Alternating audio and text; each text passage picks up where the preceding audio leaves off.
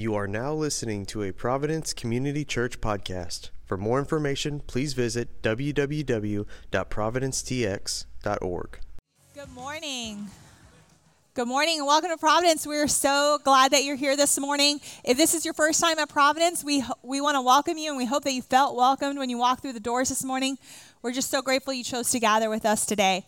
Uh, my name is Lauren Schreiber, and I serve at Providence as the director of the Providence Road Academy. Uh, and Providence is a group of people formed around a simple vision to make the gospel unignorable in our city. And so, one way that we commit to do that is that we're always going to open our Bibles together um, on Sunday mornings when we gather because we believe that the Word of God was given to us that we might know, worship, and obey Jesus. And so this morning, we're going to continue through our series called King and Crown, where we have been walking through the book of Mark since the beginning of the year. Um, and we've been talking about obviously the life of Jesus through the book of Mark, but also how our culture tries to find its identity outside of Christ. Um, and so today we're going to be in Mark chapter 13. So if you have uh, your Bibles with you this morning, I'm going to ask that you turn there with us. Um, if you don't have a hard copy of the text and you'd prefer to be in one, we do have Bibles under some of the seats around the room so you can grab one. And if you don't own a copy of the Bible at home, you're welcome to take that one home as a gift from us. So um, again, we're going to be in Mark chapter 13. So when you get there, if you're able, would you please stand with me as we read God's word together? We're going to be reading verses 1 through 23. Providence, hear the word of the Lord. And as he came out of the temple, one of his disciples said to him, Look, teacher, what wonderful stones and what wonderful buildings. And Jesus said to him, do you see these great buildings? There will not be left here one stone upon another that will not be thrown down. And as he sat on the Mount of Olives opposite the temple, Peter and James and John and Andrew asked him privately, Tell us, when will these things be, and what will be the sign when all these things are about to be accomplished? And Jesus began to say to them, See that no one leads you astray. Many will come in my name, saying, I am he, and they will lead many astray. And when you hear of wars and rumors of wars, do not be alarmed this must take place, but the end is not yet. For nation will rise against nation and kingdom against kingdom. There will be earthquakes in various places, there will be famines. These are but the beginning of the birth pains. But be on your guard, for they will deliver you over to councils, and you will be beaten in synagogues, and you will stand before governors and kings for my sake, to bear witness before them. And the gospel must first be proclaimed to all nations. And when they bring you to trial and deliver you over, do not be anxious beforehand what you are to say, but say whatever is given you in that hour. For it is not you who speak, but the Holy Spirit.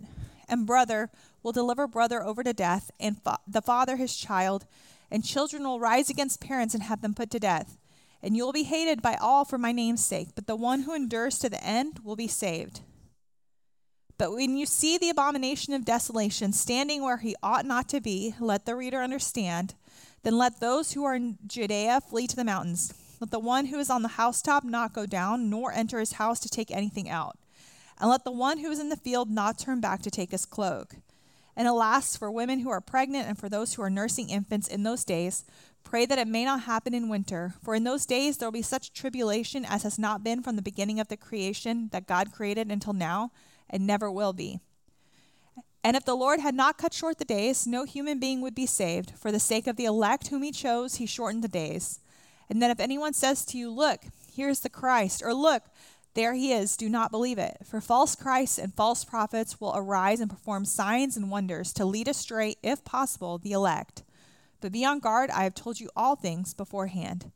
This is the word of the Lord. Thanks be to God.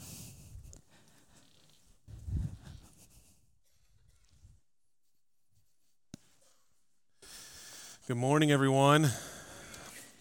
Got some apocalyptic scripture to get through here.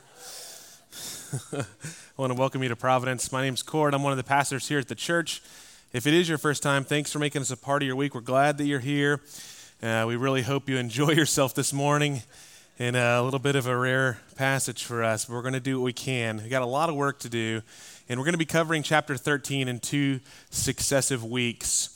Uh, this is a passage, one of those passages in the scriptures, and particularly in the New Testament, that's filled with controversy, uh, filled with intrigue, mystery. I'm going to do my best over the next couple weeks to faithfully unpack it, uh, search it out with you, uh, leave the mystery that's there that uh, we don't quite understand to be mystery, but also to mine the areas that we should find understanding that'll lead us to to worship. So we got a, few things to do. The first is going to be we're going to have to do some historical work. Uh, so I just want you. I'm, I'm preparing you for this so we can pray together. Okay. We're going to have to do some history of what happened in the time of Jesus, particularly uh, in the destruction of the temple. And so I want you to kind of just stick with me if you're the person that's kind of like, oh man, I didn't really enjoy history class. Stay with me, it matters. We're going to have to do a little bit of theological history on the temple and the significance of it. And then at the end, talk about what does it mean for us. And so I want you to expect over the next two weeks, we're going to talk this today about what did Jesus say that was obviously fulfilled and has been fulfilled in the time that Jesus said those words. And then next week, we're going to take some time and we're going to say, okay, but what, if, what do we see in this passage that still should give us an indication that there's words here that we ought to take seriously about what is to come? Okay, we're going to do those two things. So if you're a person who's like, uh, you read this a specific way, and so I start walking through this and say, I think these things have been fulfilled, and you're like, ah, and you start getting, just wait till next week, give me time. We'll be okay. All right, we're going to do this together in the Lord's name. So let me pray, and then we're going to jump into it. So if you'll bow your heads, I'll pray for us. Father, thank you, my God, for your word that is true. Thank you that you've preserved it for us, and that even prophecies like this about the destruction of the temple that we're so far removed from, we know that there is cosmic, eternal, spiritual meaning there. And we do pray that you would give us eyes to see, ears to hear, and a heart to experience and receive what it means that the temple was destroyed and you've ushered in a new covenant in your blood. Help us to rejoice in that by the end of this morning and to bring glory to your name for all that has been done in the name of your glorious Son, Jesus Christ. And we do pray it in his name. Amen. Amen. So, this passage, I would contend, is what we see oftentimes in the Old and New Testament as a dual prophecy. And what I mean by that is uh, just like we find in the book of Isaiah or in the book of Jeremiah, that these prophets were prophesying to a specific people of Israel at a specific time about nations at their times. We also know when we read the New Testament that the New Testament writers will quote those men and say that they were talking about a future Messiah as well. So you see things like the, the prediction of the birth of Christ in the book of Isaiah is inside of a chapter that is a prophecy about surrounding nations and kings that will also be destroyed. And that both of those things happened. That there was a fulfillment of that prophecy when the kings and the nations were destroyed around Isaiah's time and near to there. And there's a more full fulfillment in the person of Christ being born at the time that Isaiah predicted he would be born. I'll give you an example of this just so it makes sense beyond just my words. This is 2 Samuel chapter 7 verses 11 through 13. This is Samuel prophesying to David about something that will happen in his life and it's a dual prophecy and you'll get it immediately when you read it most likely. From the time that I appointed judges over my people Israel and I will give you rest from all your enemies. He, this is Samuel speaking to David. Moreover, the Lord declares to you that the Lord will make you a house. When your days are fulfilled and you lie down with your fathers, I will raise up your offspring after you, who shall come from your body, and I will establish his kingdom. He shall build a house for my name, and I will establish the throne of his kingdom forever. So, for the Christian, we read that and we think it's Jesus okay? And that's because we have the privilege of being 2,000 years on this side of the first advent. We say, of course, Christ is the one, son of David, built a house for the name of God. But the first fulfillment, the near term fulfillment of this passage was Solomon, who was the immediate son of David, who happened to also build the first temple, the house of the Lord. Does this make sense? So, the near term fulfillment of that prophecy from Samuel is that Solomon, from his very body, his offspring, would build a house, a physical house, a temple. And he would dedicate that temple later on in the book of Kings, and that's where the Spirit of God would dwell. And we know that the Christological fulfillment, or the more complete fulfillment, is that Christ was the son of David who came from his very own body and yet built a house for the Lord, namely what? You and I. Amen? Does that make sense? That's what I mean by dual prophecy. Mark 13 is one of those prophecies. Jesus is answering the question of his disciples about a prediction that he made that no stone would be left on one another in Jerusalem in the buildings in the temple. And that's the near term fulfillment of this prophecy is that in 70 AD, and this is where my focus is going to be this morning, in 70 AD, the, the temple and all of Jerusalem was destroyed by a siege of the Roman Empire, and the Emperor Vespasian's son Titus destroyed Jerusalem. But also, that's obvious that there are portions of this text that Jesus is giving not just a warning to his disciples, but to all who would hear him these words that would include final prophecy of the final judgment type of fulfillment, these words that tend to lead us more towards revelation. That's why there's always been certain connections that have been made sun and moon and stars being darkened and no man knowing the day and the hour. We've made these connections between, let's say, Daniel, who has these kinds of words, and then Matthew 24, and then Mark 13, and then the book of Luke as well, and then the book of Revelation, and then Paul's words in 1 Thessalonians 5, and I can go on and on. We make these connections that there's words here that we should take seriously regarding a second coming. We'll talk about that next week. My focus is about the fulfillment of Jesus' prophecy and the destruction of Jerusalem, what significance it has for the grand narrative of Scripture. And then lastly, what should we do about it? What should it draw us to do this morning? What, is it, what does the Bible call us to do in light of it? So let's begin reading, and I'm going to do this as, in as timely a fashion as I can. And I want you to forgive me. I have done an overt amount of uh, work this week to make sure that this was, I saw this one coming whenever we actually decided to preach through Mark, okay? So I'm prepared. I read again this week The Wars of the Jews by Josephus to really get uh, refreshed about the 70 AD destruction of Jerusalem. But I can't quote, I, I, decided not to put the quotes directly, and the reason for that is because we got a lot of kids in the room, and uh, this is, a, after all, a historian of war. There's some brutal stuff in some of these quotes, okay, about what happened to the Jews in Jerusalem. I encourage you to read them. I'm going to do my best for both time and also for the sake of your kids and your lunch to, uh, to give you the parenthetical references, and, but I do encourage you, read this up for yourselves and see if what I'm saying uh, is true. So let's start in chapter 13, verse number 1.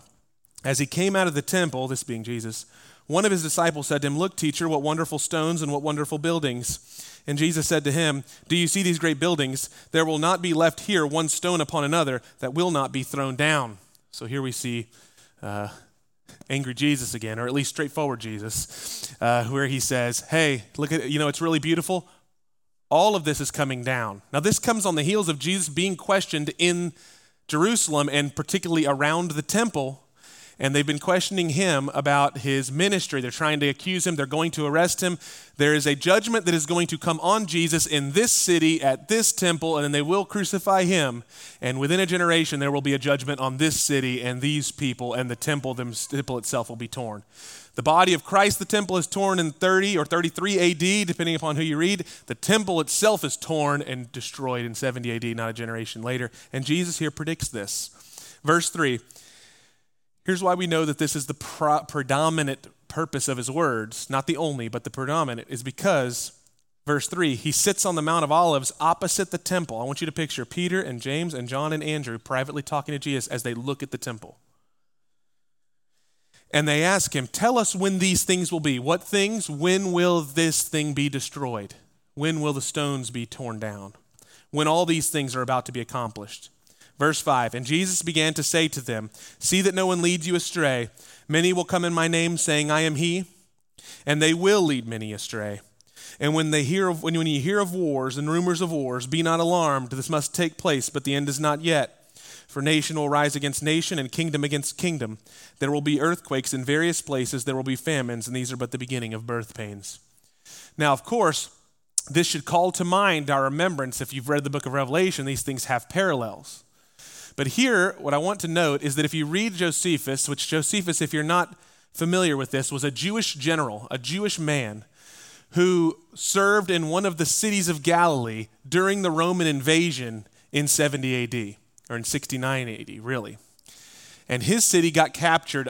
Josephus also got captured, and he became one of the men who went around with Vespasian at first. And then when Vespasian becomes the emperor of Rome, the Caesar, his son Titus, Josephus goes with the warriors of Rome all the way to Jerusalem, and he begins to plead with his countrymen to come out and, and just give themselves up to surrender because they're going to be destroyed. He's already been destroyed by the Romans, and he's telling them, You need to surrender too.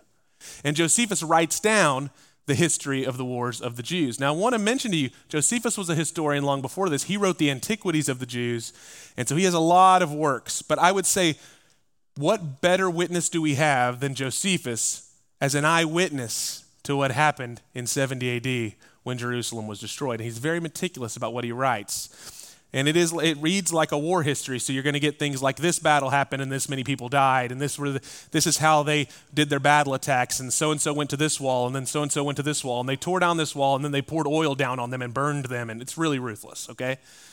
And it reads like this.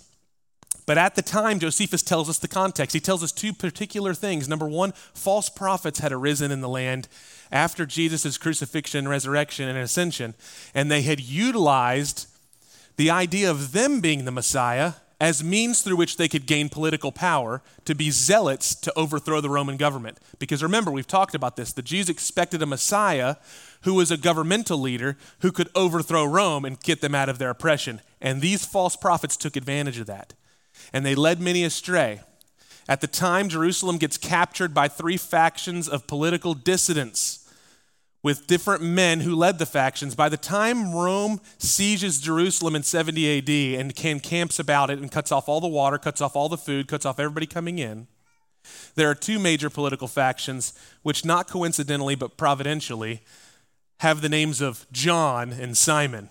Kind of an inversion of the true disciples, okay? John and Simon lead these two political factions on opposite ends of the city.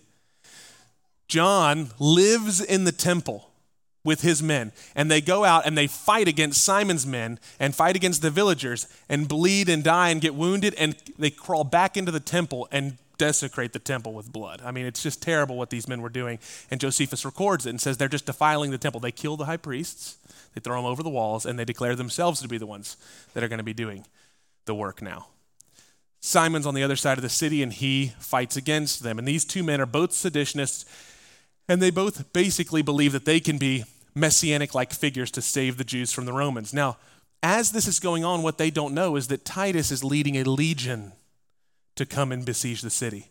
They're fighting each other, thinking maybe we can get control of Jerusalem, but they have this false sense of security and peace because there has been so many wars and rumors of wars in Rome that every time the Romans would begin to besiege the city, somebody else would come in and start having war in Rome, they'd have to pull back and fight. And so the Jews started feeling like they're never going to get us. And then it happened. Jesus says here there'll be false Christ, there'll be wars and rumors of wars, and when there are, you need to know that the time's getting ready. Let's continue.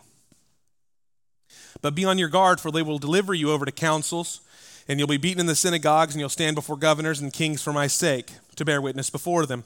And the gospel must first be proclaimed to all nations, and when they bring you to trial and deliver you over, do not be anxious beforehand what you are to say. But say whatever is given to you in that hour, for it is not you who speak, but the Holy Spirit. And brother will deliver brother over to death, and the father his child, and children will rise against parents and have them put to death, and you'll be hated by all for my name's sake, but the one who endures to the end will be saved. Now, I want you to understand that this describes to a T the book of Acts and the life the disciples were living in the Roman Empire at this time. I wrote this down just for brevity, but you can go home and, and you can check this out for yourself. Acts chapter 4, Peter, James, and John are brought before the Jerusalem council and beaten and whipped because of they preached in the name of Jesus and they're told to stop doing so. Acts 23, Paul is brought before, uh, Acts, sorry, Acts 21, he's brought into Jerusalem and he's He's beaten and brought to trial before the Jews, and he has to give a defense for the gospel. Acts 23, he's brought before the Roman council. Acts 24, he's brought before the governor Felix. Acts 25, he's brought before Agrippa and Bernice. And Acts 28, he's finally brought all the way to Rome. This was regular for the early church to be brought before these councils and persecuted and harmed. Extra biblical literature, historical literature like Josephus tell us that James, who was the brother, the half brother, of course, he was Joseph and and Mary's child. Uh, James, the brother of Jesus, was killed and stoned while this political sedition was happening in the city of Jerusalem. That James was constantly trying to preach the gospel to them and call these people to repentance and to hear the words of Christ. And finally, they killed James and threw him over the wall of Jerusalem. This was the brother of Christ. So this was regular at this time. Total betrayal happened constantly at this time. And Jesus here says that you should expect it to happen. Now, I want to point out one verse that I believe has a dual meaning, and it's always picked up here to say there's no way this is about 70 AD because there's this line about the gospel being preached to all the nations. Now, I, I believe that there's two senses in which we should interpret this.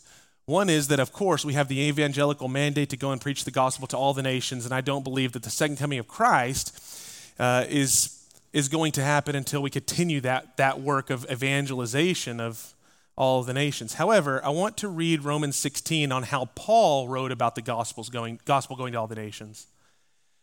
And I want you to think of it in the same term of, uh, let's say, when the book of Matthew starts, it says that now when Quirinius was governor of Syria, there, there became a decree from Caesar Augustus that the whole world should be registered. Well, was the whole world registered, or was it the known world of the Roman world, the known world of the Roman world? But the way that the writers wrote that was the whole world, because that's how they wrote historically. Jesus says something similar. Listen to this in Romans 16. This is kind of like Paul saying, Now to him who is able to strengthen you according to my gospel and the preaching of Jesus Christ, according to the revelation of the mystery that was kept for, for secret for long ages but has now been disclosed and through the prophetic writing has been made known to what? To all the nations, according to the command of the eternal God, to bring about the obedience of the faith. So, Paul, at the end of Romans, is saying, hey, we've, we've published the gospel to all the nations. What does he mean? To all the known world at the time. Why is that significant? Because it was, it was important, it was essential that in the Roman Empire and all of the known world, the gospel would go out as a testimony and a witness against Jerusalem before the judgment came to take the old covenant and transfer into the new covenant. If this moment was to happen, the gospel had to go out. The people had to hear Christ was crucified, resurrected, and ascended, and he was crucified, resurrected, and ascended in Jerusalem. That his own people had rejected the true Messiah. This message had to go out before the destruction of the temple. Now, a couple of other things that I wish we had more time, but we got to get into Hebrews is things like verse 14 when you see the abomination of desolation standing where he ought not stand parentheses let the reader understand. Now the reason that that's written there is because this is a term that's in the book of daniel abomination of desolation that's predicted by daniel. Most people think antiochus epiphanes was the fulfillment of daniel but here jesus says hey the abomination of desolation still hasn't come. You should expect him let the reader understand most people believe in 70 AD that the abomination of desolation is represented by Titus, who finally goes into the temple after the Jews had desecrated the temple. He goes in and declares himself to be God. Again, I believe that both are true and that there's a pattern happening here that there will be abominations of desolation that will come and continue to come until the final time of Jesus' return, but we'll talk about that more next week. Finally, what you see is a great tribulation and deception that leads to it. And that's how this passage mostly ends in verse 23, or this stanza.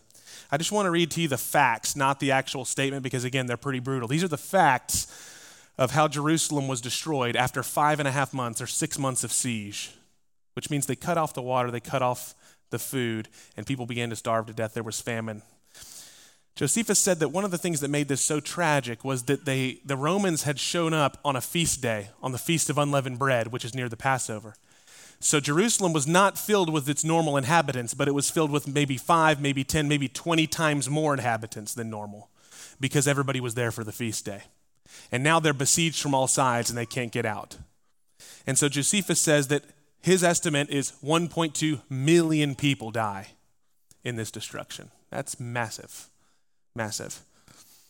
There's such a famine that there's recordings of cannibalism, infantile cannibalism amongst the people. The temple's defiled over and over again. The city is burned completely. By the end, Josephus records that only three towers remain, and all of them are Roman garrisons. They're Roman watchtowers. Everything else burned or destroyed in the city of Jerusalem. Now, the question that we need to answer is why is that significant? Why is it in each gospel? Why does it keep this is not the only reference, by the way. Why do you think it is that Paul will say that, know ye not that you're the temple of God? This idea that there was a transition from place temple Jerusalem to us being the temple is a theme throughout all the New Testament. Why? And the answer to this question is that we must know the old covenant in order to understand why it's so significant. This is my contention. The transition from the old covenant to the new covenant necessitated a judgment of cosmic proportions on the old to inaugurate the new. I want to say this, and then we're going to start reading through Hebrew. So, this is where we're going to kick into more theological stuff. Keep your uh, kind of learning helmets on here with me. These four things, I used alliteration for memory. What does the temple represent? It's a place of worship, it's the place where there's payment made for worship, it's a place where there's worship through a person, so the high priest. And then lastly, there's, it's the place that the promises are fulfilled, the promises are extended. So those are the four things. You have place, you have payment, you have person, high priest, you have promise, okay? Now let's read Hebrews chapter number 8.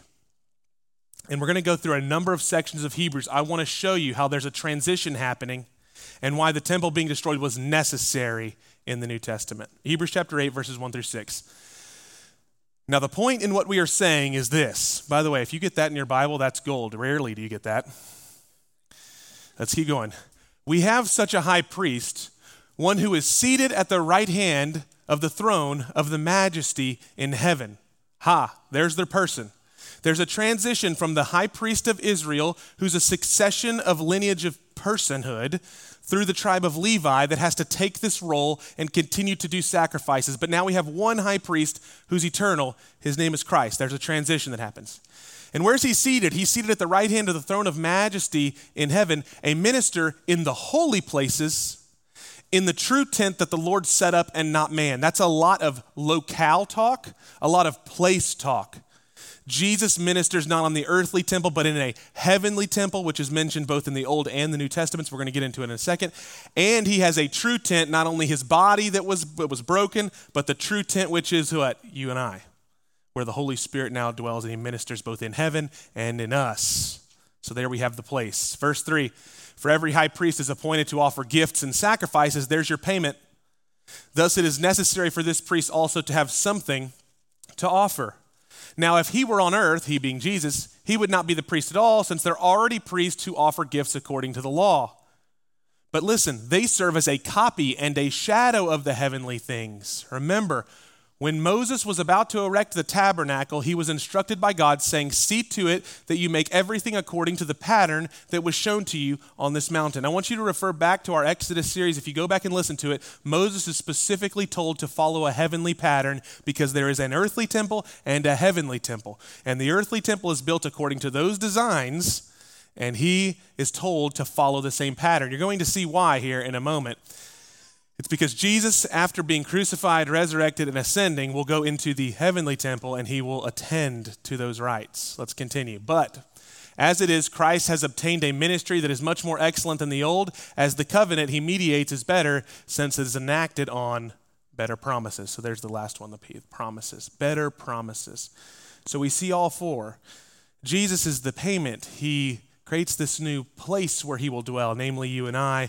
He is the priest and he enacts it on better promises. Now let's go Hebrews chapter 7. Let's go through these each of them individually. Chapter 7 starting in verse 23. Why is it important that Jesus is our high priest? Well, here's what the writer of Hebrews says. The former priests were many in number because they were prevented by death from continuing in the office. So here's the problem is that human beings and human being priests die, and you have to replace them by new priests. By the end, before the destruction of Jerusalem, they had so many high priests that every other month they were getting a new high priest because a new governor would be instituted, and that new governor wants another priest that's more close to his political faction.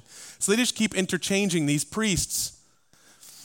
Here's what the book of Hebrews says But Jesus holds his priesthood permanently because he continues forever. We do not have to wait for new priests to be instituted, but we have a priest who continues forever and ever and ever. Consequently, he is able to save to the uttermost those that draw near to God through him, since he always lives to make intercession for them. What do you do when you have an interim high priest? Does that mean there's an interim forgiveness? What do you do when one of your high priests dies and they haven't chose the new high priest? Who's making intercession for you then? I don't want to go off on a jag, but we could talk a lot about that, couldn't we? Human man made religions that were relying on priests in order to intercede for them, but Christians rely on Christ who intercedes eternally and always because he never dies, never sleeps, and he always intercedes. For it is indeed fitting that we should have such a high priest, listen to these words, who is holy, innocent, unstained, separated for sinners, exalted above the heavens. Let me tell you something. There's no pastor that could ever say those things about himself.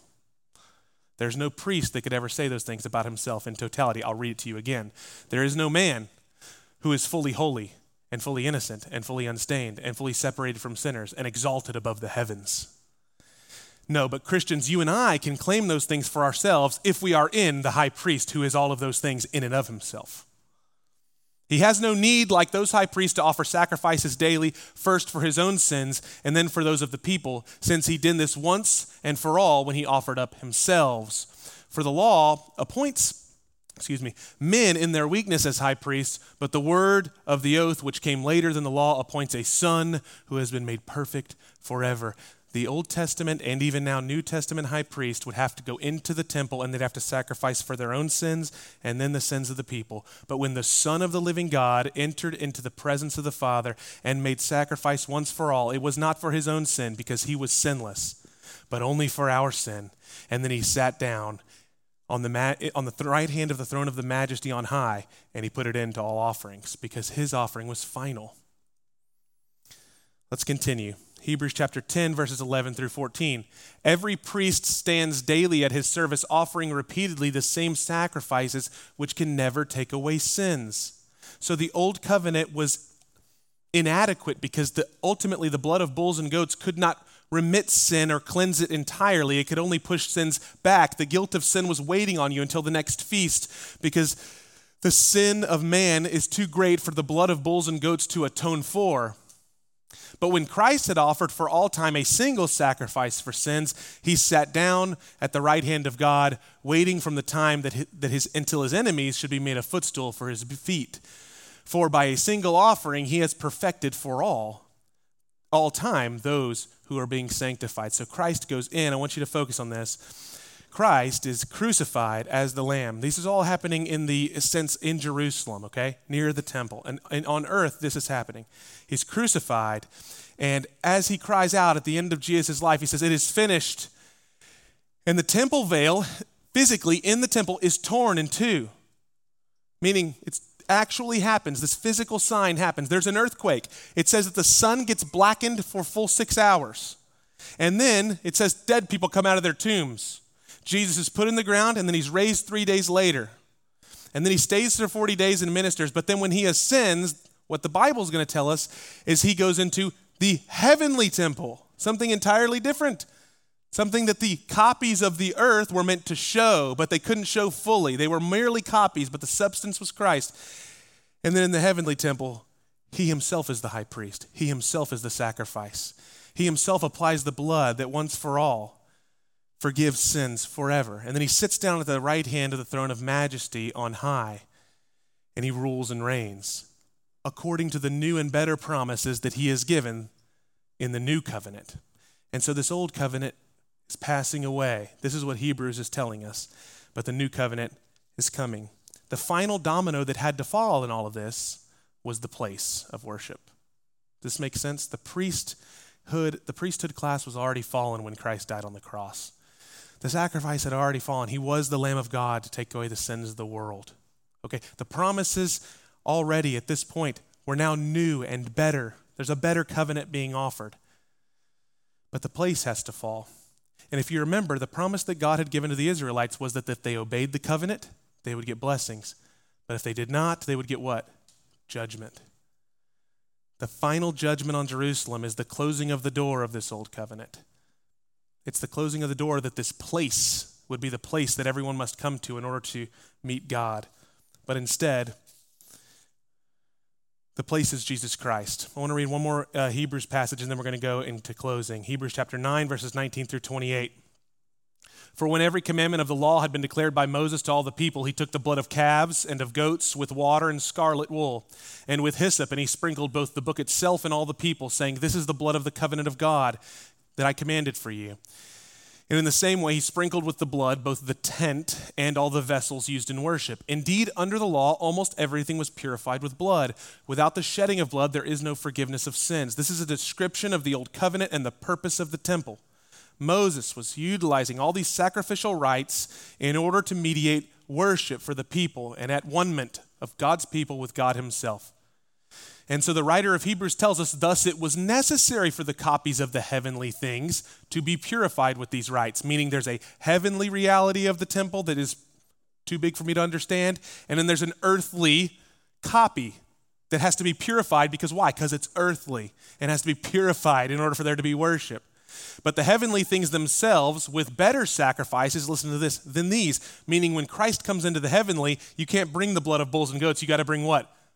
The blood of the eternal Son, only begotten, light from very light, God from very God, of the same essence of the Father Himself, to come into the heavenlies and apply what? The blood of the precious Son to the heavenly realms. For Christ entered not into the holy places made with hands, not temples, not tabernacles, not curtains, not badger skin, but what? These are the copies of the true things, but he entered into heaven itself. And where did he enter into? To the presence of God on our behalf. He's not like the high priest who goes through the, the outer courts and then into the inner courts and then into the most holy place and then into the holy of holies. No. And then he's in the presence of the Shekinah glory of God with the Ark of the Covenant. No, Jesus went into heaven and he went into the presence of God himself, the Father, there in the heavenly realms. And he did what? Applied the sacrifice for you and I of himself. Once for all, forever. Listen to this. He says, Nor was it to offer himself repeatedly as the high priest enters the holy places every year with blood not his own. So he says he didn't have to keep coming into the heavenly temple, he did it once. He says if he had to do that, he would have to suffer repeatedly since the foundation of the world, is what the scripture says. Let's go to the next line here. But as it is, he has appeared once for all at the end of the ages to put away sin by the sacrifice of what? Himself. Not lambs, but himself. And just as it is appointed for man to die once, and after that comes the judgment. Listen, for those of you who are waiting on next week, so Christ has been offered to bear the sins of many. He will appear a second time, not to deal with sin, that's what the first advent was, but to save those who are eagerly waiting for him, the second coming. He'll come back again. We're going to see that one more time in one more verse before the end. Now, I read all of that to you for one reason the role of the temple was completely fulfilled in Christ, and therefore it was inevitable that it would have to come down and crumble so that the promised both the promise of blessing and curses would be fulfilled. The blessing of those who obeyed and responded to the covenant would see Christ for who he is, and they would respond to Jesus, and they would hear Jesus' words, and they would flee to the mountains, and they would not be destroyed in Jerusalem.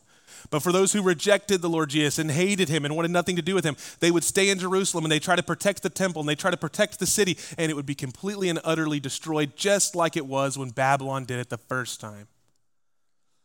But this time, uniquely, it wasn't just a destruction that would be rebuilt, but no, this destruction of the temple would be so that the old covenant would be seen as abolished and the new covenant would be inaugurated. A new age is being dawned here in Christ. Here we see that no longer will worshipers go to the temple in Jerusalem, but I want you to remember the poignant prophecy that Jesus gave the woman at the well. Woman, I tell you that the day is coming and even is now here that true worshipers will not worship me on this mountain or on that mountain, but they will worship me in spirit and in truth. What's the context of that prophecy? She was arguing whether the Samaritans were right about worshiping on Mount Gerizim or whether the Jews were right about worshiping on the Temple Mount. And Jesus says, both are going down. It's about me. He says, the day is coming and is now here. True worshipers won't go to that place anymore. They will come through me, the true temple. Now, I want to close with what do we do about it? Because we just read a lot of history, right? And you're like, okay, I'm not a Jew. The reason this is so essential is because we're like 2,000 years from this happening, and so we don't feel the fully affected weight. We have 2,000 years of Christian history now under our belt, and so when I say some of these things, you guys go, yeah, duh, that's just called Christianity. It's world changing, cosmically world changing. I want you to understand me. For 4,000 years, if people were going to come near to God, they had to go near through a human mediator who sprinkled blood, who sacrificed it perfectly, who came to a temple and made sure that they did it the right way. If they were going to come into the presence of the holy God. And Jesus shows up and through one act on his own, opens up the gates of the very temple itself that we have access to the Father through his name.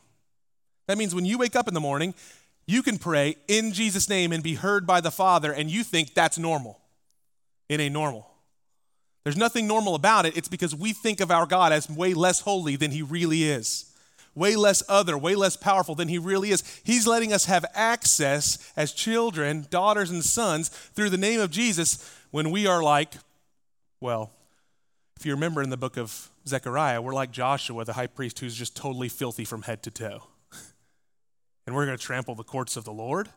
But every time we call upon the name of Jesus, we're cleansed from head to toe and made righteous when we come before the throne of God. Most of us aren't snuggling up in bed to read Josephus, and that's why this kind of seems like way beyond us, you know. But I want to read to you what the writer of Hebrews says, even to the Hebrews of the time, about why this is significant. This is the last thing I'll read Hebrews 12, 18 through 29. For you have not come to what may be touched a blazing fire and darkness and gloom and a tempest and the sound of a trumpet and a voice whose words made the hearers beg that no further messages be spoken to them. For they could not endure the order that was given if even a beast touches the mountain, it shall be stoned. Indeed, so terrifying was the sight that Moses said, I tremble with fear. The writer of Hebrews says, Friends, the old covenant was that. That's what was offered a holy God, consuming fire, that if you were to if you were to mistake the rites of sacrificial worship, you'd go into the Holy of Holies and drop dead immediately. If you were Uzzah who tried to catch the ark, you would die on the spot. Trembling with fear, a God of great trembling, he said, that's not what you've been given in the new covenant. It's the same God, but you've been offered a totally different deal. You have come, verse 22, to Mount Zion, to the city of the living God, the heavenly Jerusalem, to innumerable angels in the festal gathering, to the assembly of the firstborn who are enrolled in heaven, and to God, the judge of all, to the spirits of the righteous made perfect, and to Jesus, the mediator of a new covenant, to the sprinkled blood that speaks a better word than the blood of Abel. I wish we could spend a whole sermon talking about all of those innumerable blessings. You've been given the covenant that offers you into the presence of God as friend, as child of God. Now you understand why John writes, See what kind of love the Father has for us that we should be called children of God, and so we are. Our covenant is that we can know that tomorrow morning that we can wake up and be sure that our sins are forgiven and our, our, our eternal security is sure because Christ has paid the price forever. You can go to work tomorrow and you could share the gospel with your friend and you don't have to worry about what ethnicity they are, what religion that they were, the sins that they've had, their past. You know that you can offer this promise. If you would but call upon the name of the Lord, you'll be saved and you'll have access to the Father forever and ever. And you could be sure of that. This is the new covenant in Jesus' blood that's given to us. Listen to me, friends. No amount of Bible reading, no amount of volunteering is ever going to add to your moral record before Christ. In salvific terms, it's done. We don't have to sacrifice anymore. You don't have to go like the prophets of Baal and start cutting your wrists so that God will hear you. Jesus' wrists have already been pierced, and he does hear you when you, when you ask and you pray in his name. This is what it means to be given the new covenant. And when we talk about the destruction of the temple, we're talking about the entering in of the new covenant age, where Christ is king. And we no longer have to make pilgrimages to specific places on the earth. Do you know why? Because the Son of God made a pilgrimage from heaven to earth for you and me. That's the good news of the gospel. So, what should we do about it? Well, let's see what the writer of Hebrews says. First, see to it that you do not refuse him who is speaking.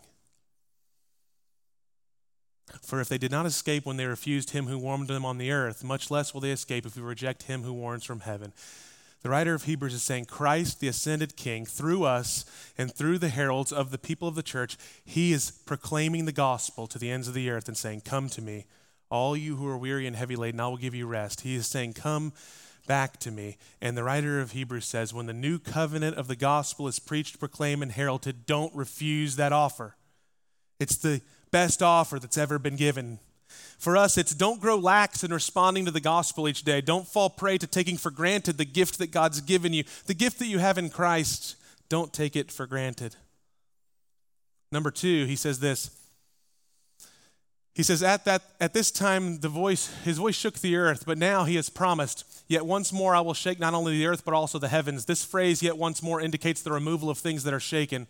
That is, the things that have been made, in order that the things that cannot be shaken will remain. Jesus will come back one more time to shake the earth, and what can be shaken will be shaken. But, friends, listen to this. Therefore, let us be grateful for receiving a kingdom that cannot be shaken.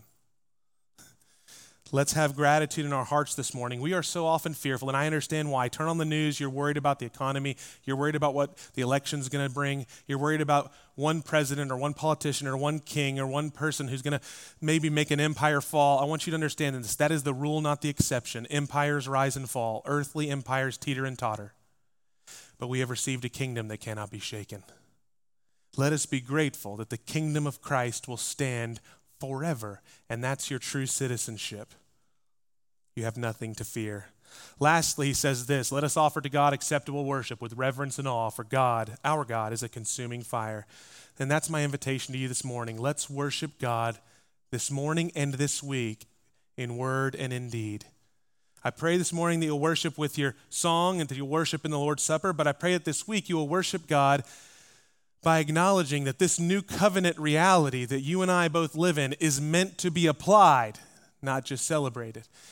We're meant to actually apply the blood of Christ. We're meant to actually apply the access that we have to the Father. We're meant to apply the message we've been sent to give. And in so doing, we honor our God, who is truly majestic and glorious. And the writer of Hebrews says he is a consuming fire. Why is that, why is that great? Well, it's great because he has not changed. But the only difference is, friends, in the new covenant, you're invited to be in the presence of a consuming fire and not be consumed.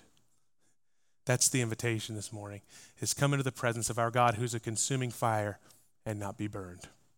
Because you come in the name of the Lord Jesus Christ, his Son. Let me pray for us. Father, thank you for your word. Thank you that it is timeless and true. And we come now before you in the name of Jesus because we know that we are accepted. We know that by our own moral rectitude, there's nothing that we could say or do that could ever make us acceptable. But because of who Jesus is, what Jesus has done, we have been made righteous in your sight. Thank you that you see us as clean. And for any that are under the sound of my voice who have yet to call out to your name, I pray they would hear from heaven now and that they would call upon the name of Jesus to be made righteous and clean in your sight. As we take of your supper, we pray that you would satisfy us, bring the satisfaction that comes only from you. And finally, as we sing, I pray that the meditation of our heart would match the words of our lips, and that we would not be like the hypocrites of your day, but that truly we would worship you in spirit and in truth. We ask it in Jesus' good name. Amen.